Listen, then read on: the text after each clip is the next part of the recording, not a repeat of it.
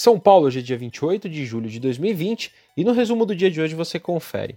Bom, por aqui o Ibovespa mostrou fraqueza nessa terça-feira e fechou perto da estabilidade, em uma leve queda de 0,35% a 104.109 pontos, em meio ambiente menos favorável no exterior, diante de dificuldades nas negociações para novos estímulos nos Estados Unidos. No radar também, o avanço no número de casos de coronavírus, que volta a preocupar os investidores que temem novas medidas de isolamento social e, consequentemente, aumento do impacto econômico.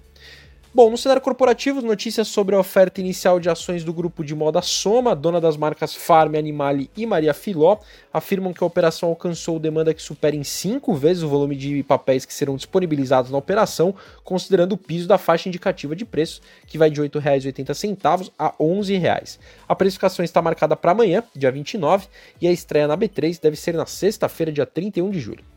Já a Direcional Engenharia perdeu hoje 7,59%, fechou a R$ 14,97. A companhia anunciou o cancelamento da oferta de ações da Riva 9, sua controlada, em função de condições de mercado não favoráveis.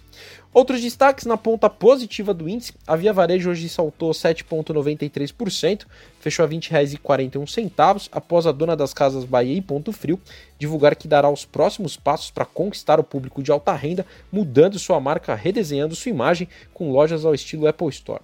No mesmo setor, a Magazine Luiza hoje subiu 1,32% a R$ 80,40.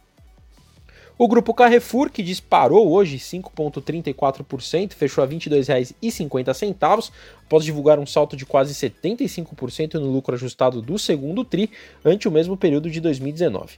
O resultado positivo foi atingido com aceleração de vendas e também por crescentes esforços para controle de despesas. No mesmo setor, o grupo Pão de Açúcar hoje subiu 3,21%, fechou a R$ 77,72.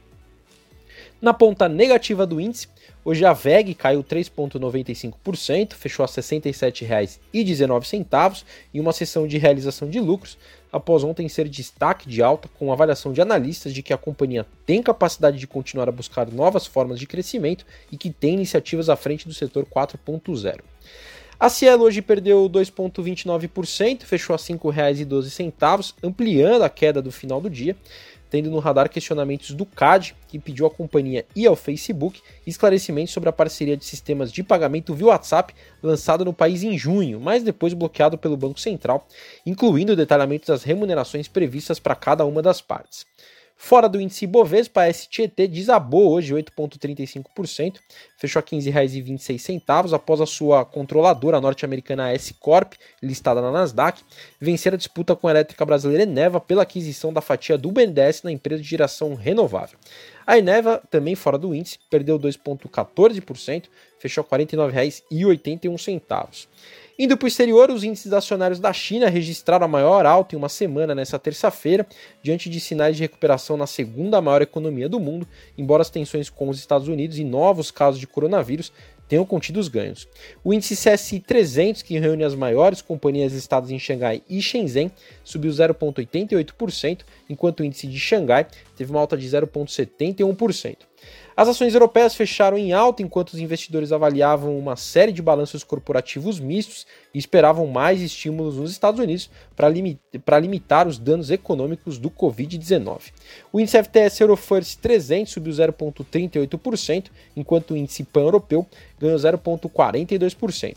Em Wall Street, os principais índices fecharam em baixa, com os investidores preocupados com o enfraquecimento da confiança do consumidor, resultados financeiros decepcionantes, um plano de ajuda econômica menor do que o esperado e um aumento constante no número de casos de Covid-19. Bom, sou o Fábio Capone, Equity Sales do BB Investimentos. Diariamente estaremos aqui no Investimento em Foco, trazendo um resumo do dia do mercado para você. Até a próxima!